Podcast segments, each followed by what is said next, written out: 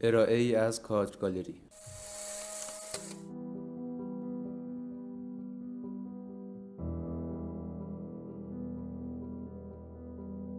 پادکست شماره 16 هم.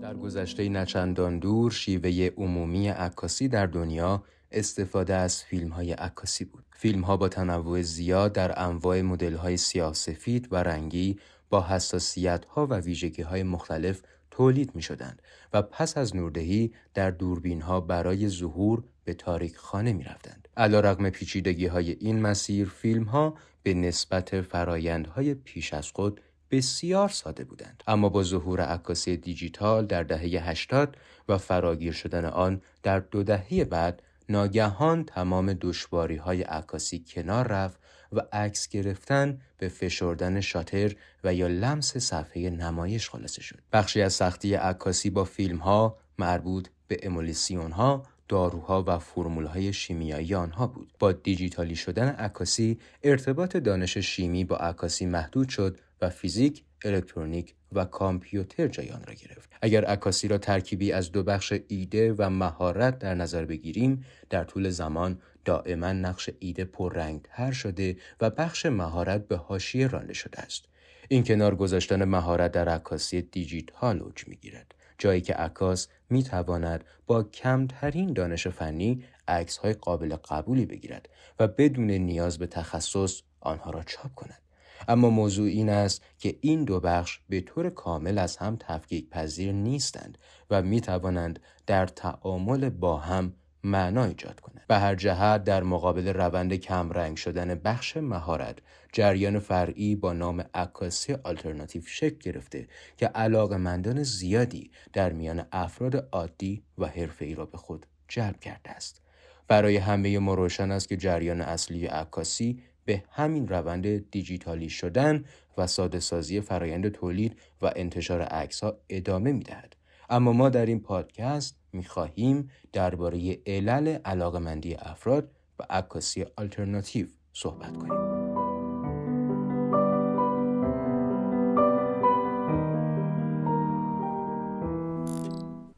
عکاسی آلترناتیو alternative photography در عکاسی یک اصطلاح کلی و کمی گیج کننده است که درباره تعریف دقیق و مرزهای آن نظرها و ایده های مختلفی مطرح شده. بخشی از اختلاف نظرها درباره این اصطلاح به دلیل تنوع بالای فرایندهای مورد استفاده و تفاوت آنها با یکدیگر است.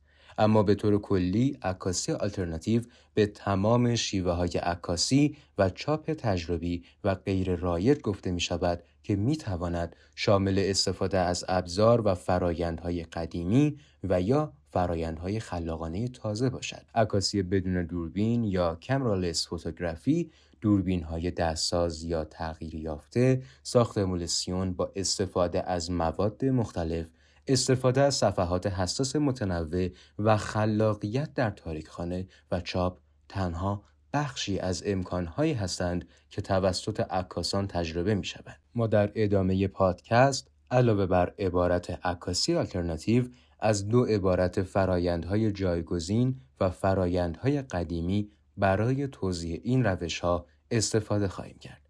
اما پیش از ورود به شیوه های متفاوت آلترناتیو فوتوگرافی سوال اصلی این است که چرا باید در عصر دیجیتال کسانی علاقمند به احیای فرایندهای قدیمی و یا کشف فرایندهای نو باشند.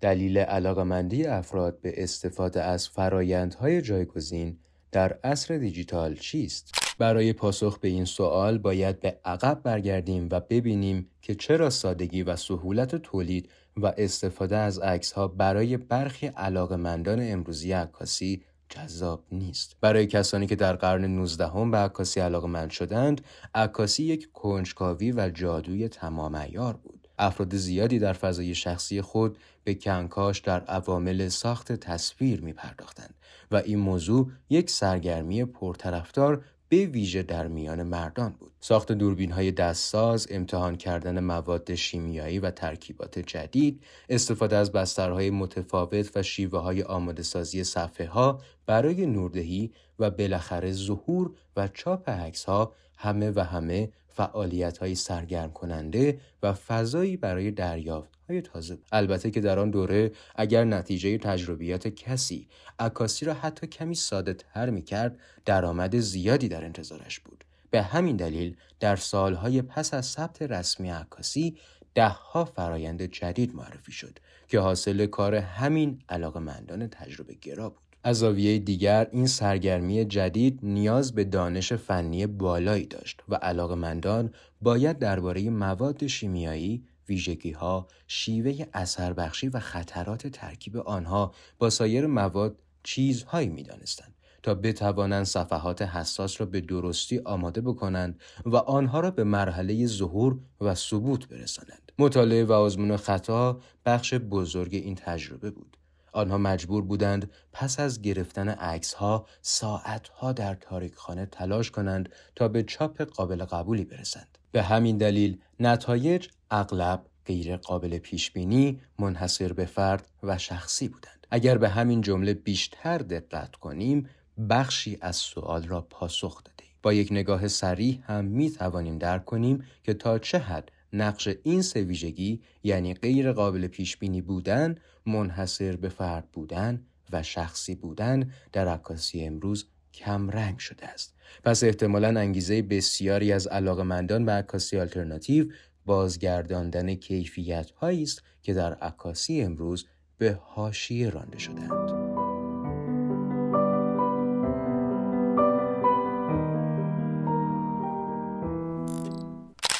یک تجربه گرایی و نتایج غیرقابل پیش بینی از نگاه روانشناختی انسان همیشه کشف ناشناخته ها را دوست دارد. کار با ناشناخته ها و تلاش برای کشف آنها یکی از راه های تقویت اعتماد به نفس است که این موضوع در عکاسی با فرایندهای قدیمی و یا جایگزین کاملا مورد توجه است. پس نکته اول و شاید واضح ترین آن حذف جادوی عکاسی در دنیای امروز است. امروز عکس ها دیگر غیر قابل پیش بینی نیستند. رایج ترین شیوه تولید عکس ها دوربین های ابزار هوشمند نظیر گوشی همراه تبلت و یا دوربین های دیجیتال هستند که همگی لحظه ثبت شده را بدون هیچ وقفه روی صفحه نمایشگر نشان می‌دهند. فاصله میان گرفتن عکس و دیدن نتیجه آن تقریبا به صفر رسیده و جایی برای نتایج غیرقابل پیش بینی باقی نمانده است. برای کسانی که عاشق تجربه گرایی،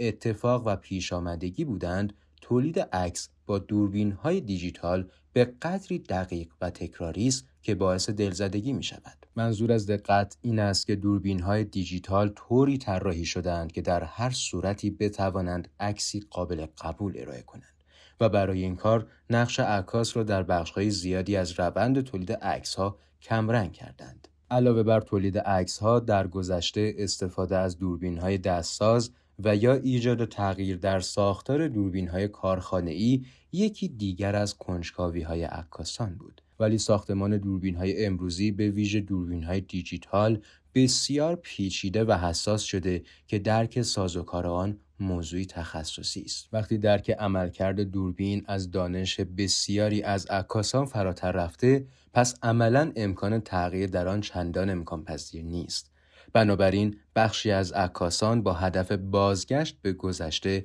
و تسلط کامل به ابزار عکاسی به سوی کار با دوربین های قدیمی و یا ساخت دوربین های دستساز رفتند تا بتوانند از آن به عنوان یک ابزار بیانی بهتر بهرهمند شوند. در نهایت چه با ساخت یا تغییر دوربین و چه با استفاده از فرایندهای قدیمی عکاس می توانید نتایج شخصی خود را داشته باشید. در تلاش ها ممکن است به نتایج درخشانی برسید و یا گاهی ناامید شوید. اما به هر حال این یک روند زنده و پویاست که به میزان خلاقیت و مهارت شما بستگی دارد. پس عکاسی آلترناتیو علاوه بر ارزای حس کنجکاوی، حس اعتماد به نفس و تاثیرگذار بودن را در افراد بالا می‌برد.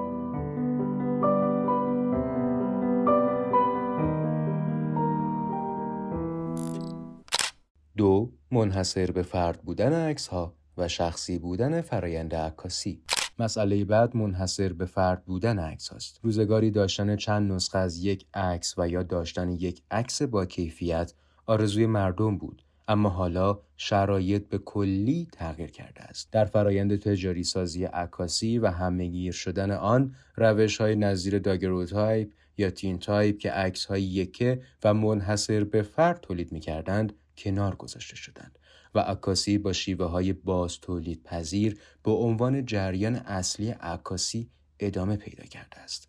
حالا در زمانی که می‌توان فایل یک عکس را بدون کوچکترین تغییری به تعداد نامحدود باز تولید کرد بازگرداندن بخشی از گذشته و یادآوری اینکه عکس ها می توانند تک نسخه و منحصر به فرد باشند موضوعی است که برای بسیاری از عکاسان جذاب شده است. عکس های تک نسخه به واسطه یک بودنشان بسیار با ارزش بودند و غالبا در نگهداری از آنها به خوبی دقت می شد. این ارزش با افزایش نسخه ها عملا از بین رفته است. مسئله دیگر ناکامل بودن عکس ها و کاستی های آنهاست. زمانی که فرایندهای نظیر کلودیون رایج شدند، عکس ها می توانستند چند نسخه ای باشند. اما کار با مواد شیمیایی مختلف و نقش پررنگ انسان در کنترل فرایند باعث می شد هر نسخه ویژگی های منحصر به فرد خود را داشته باشد. در مقایسه اگر به فایل های امروزی نگاه کنیم اولین نسخه با نسخه هزارم و ده هزارم هیچ تفاوتی ندارد.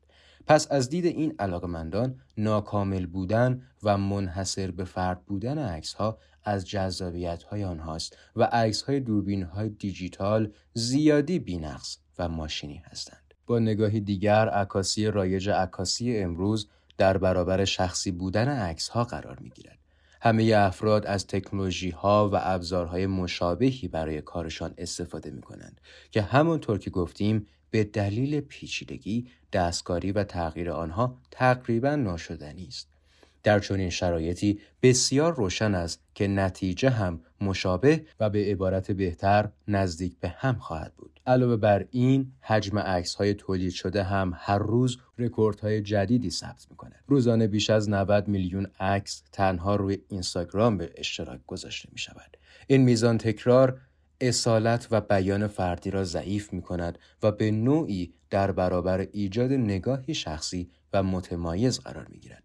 پس جای تعجب نیست که برخی از افراد به ویژه عکاسان هنری بخواهند این قالب را زیر پا بگذارند و با استفاده از راه های جایگزین رفتن به گذشته این رشته کنکاش در آن و بازیابی روش ها و تجربه های نو تجربیات جدیدی به دست آورند. تا اینجا درباره سه دلیل از دلایل علاقمندی عکاسان به استفاده از فرایندهای قدیمی و جایگزین صحبت کردیم. اما در واقع عوامل دیگری نیز در محبوبیت این شکل از عکاسی نقش دارند که در ادامه در مورد تعدادی از آنها صحبت می‌کنیم.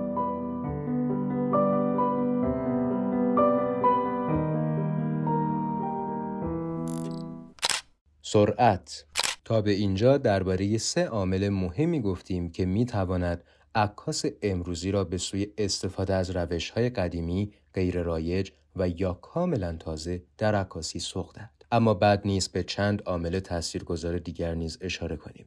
بحث را با موضوع سرعت آغاز می‌کنیم. واضح است که همه ما می توانیم با چند ضربه روی صفحه نمایش تصویر نسبتا دقیقی از هر رویدادی تولید کنیم. مسلما بالاتر رفتن سرعت ثبت تصویر از بسیاری جهات فوقالعاده است اما کندی در ثبت و فرایندهای پس از آن ارزش هایی داشت که عکاسان در پی بازیابی بخشی از آن هستند. اولان که سرعت پایین و زمانبری فرایند تولید عکس باعث تعمل بیشتر می شود. اگر یک فرایند کلودیون تر را در نظر بگیریم، آماده سازی شیشه حساس به نور، نوردهی و ظهور آن با فرض آماده بودن شرایط حداقل به 20 دقیقه تا نیم ساعت زمان نیاز دارد. این سرعت پایین بر رفتار عکاس تاثیر گذار است. اگر قرار است برای یک عکس انقدر زمان بگذاریم و دیگر نمی‌توانیم دیویس عکس پشت سر هم داشته باشیم احتمالا به بالاتر بردن کیفیت انتخاب های محدود خود بیشتر فکر خواهیم کرد. پس در اینجا کاهش کمیت ما را به سوی برنامه ریزی بهتر و خلاقیت بیشتر سوق می دهد. با نگاهی دیگر سرعت پایین آماده سازی صفحه حساس نوردهی و فرایندهای پس از آن باعث ایجاد نوعی فضای مراقب گونه می شود که اثری آرام بخش و دلچسب دارد. همه ما بارها خاطرات عکاسانی را شنیده ایم که مدتهای طولانی را در تاریک خانه سپری کردند. آنها مجبور بودند برای آماده سازی صفحه های حساس و عکس های خود این زمان را تحمل کنند.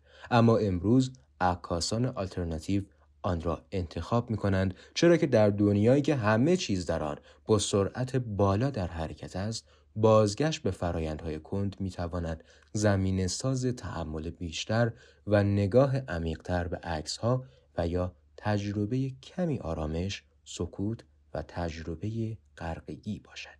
مسئله بعد رابطه میان زمان صرف شده برای یک کار یا اثر و ارزشمندی آن است. سرعت نه تنها بر رفتار عکاس بلکه بر رفتار مخاطب هم اثر گذار است. وقتی سرعت ثبت و اشتراک گذاری عکس ها بالا می رود، آنها به شکلی دم دستی و گذرا دیده می شوند و به سرعت مصرف می شوند.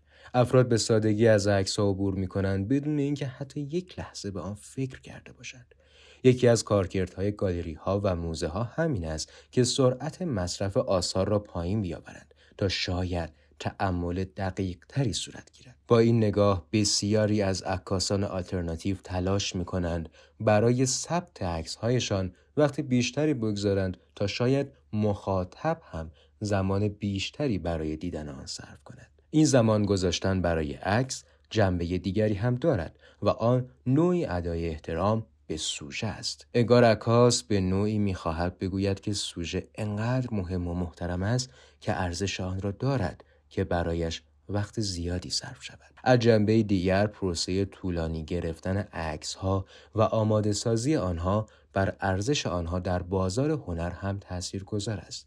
البته این رابطه چندان سرراست نیست و عوامل بسیار دیگری در میزان ارزش ریالی عکس ها دخیل هستند.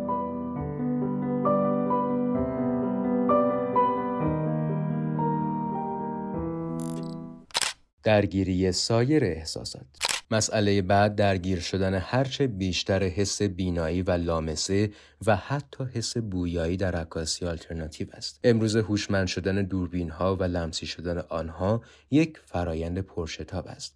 همه ما زمان زیادی را صرف نگاه به نمایشگرهایی می کنیم که فاقد بافت و بو هستند. برای عکاسانی که با پیکسل سر و کله می‌زنند خیلی جذاب است که صفحه ها و عکس ها در دنیای واقعی وجود داشته باشند. در مقابل دنیای نمایشگرهای لمسی در سازوکار عکاسی آلترناتیو همه چیز ملموس است.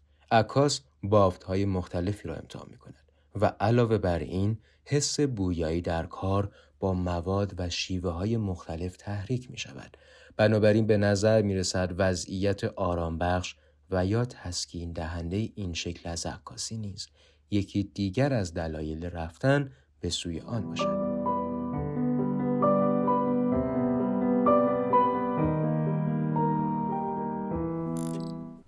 نوستالژی گاهی در انتخاب این شکل از عکاسی تنها مسئله زیبایی شناسی مطرح است. برخی از عکاسان برای اینکه به نظرشان عکس های آلترناتیو نوعی حس نوستالژی دارند، این شکل از عکاسی را انتخاب می کنند.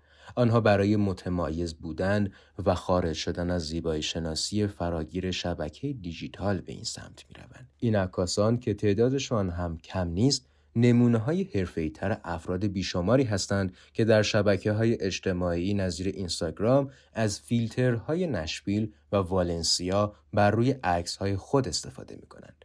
فیلترهای اینستاگرام نشان می دهد که چقدر زیبایی شناسی دوره قدیم برای مردم جذاب است. حتی اگر این جذابیت سطحی، گذار و بیمعنا باشد. این جذابیت در عکاسی آلترناتیو می توانند واقعی شده و عمق بیشتری پیدا کند. فیلترها لایه های تعریف شده و بی تغییر هستند اما عکاسی آلترناتیو شامل بیشمار گزینه قابل تغییر است که هر یک می تواند دری به دنیای تجربیات تازه باشد پس موضوع نوستالژی هم می تواند یکی دیگر از انگیزه ها باشد حالا می‌خواهیم کمی هم به وجوه تجاری عکس های آلترناتیو و بازار هنر بپردازیم.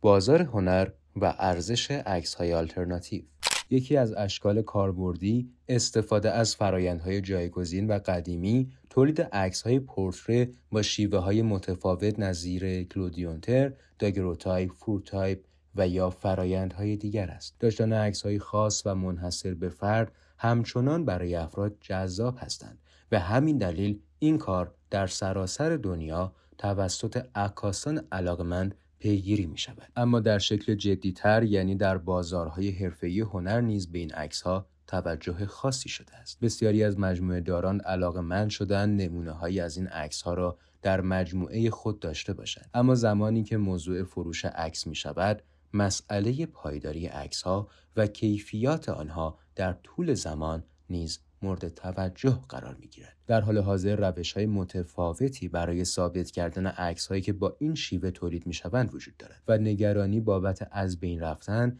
و یا تغییر چاپ ها روز به روز کمتر می شود. به هر جهت مسئله که بودن نسخه ها و منحصر به فرد بودن آنها در عکاسی آلترناتیو سبب می شود این بودن قیمت عکس ها در این روش تا حدودی جبران شود. به همین دلیل آثار آلترناتیو معمولا با قیمتی بالاتر به فروش می‌رسند. بخشی از این ارزشمندی هم مربوط به ارزشی است که برای هر اثر دستساز وجود دارد. در یک دهه گذشته به دلیل استقبال بازار از این شکل از عکاسی گالری های بیشتری به ارائه و فروش آنها پرداختند و قیمتشان رشد چشمگیری داشته است.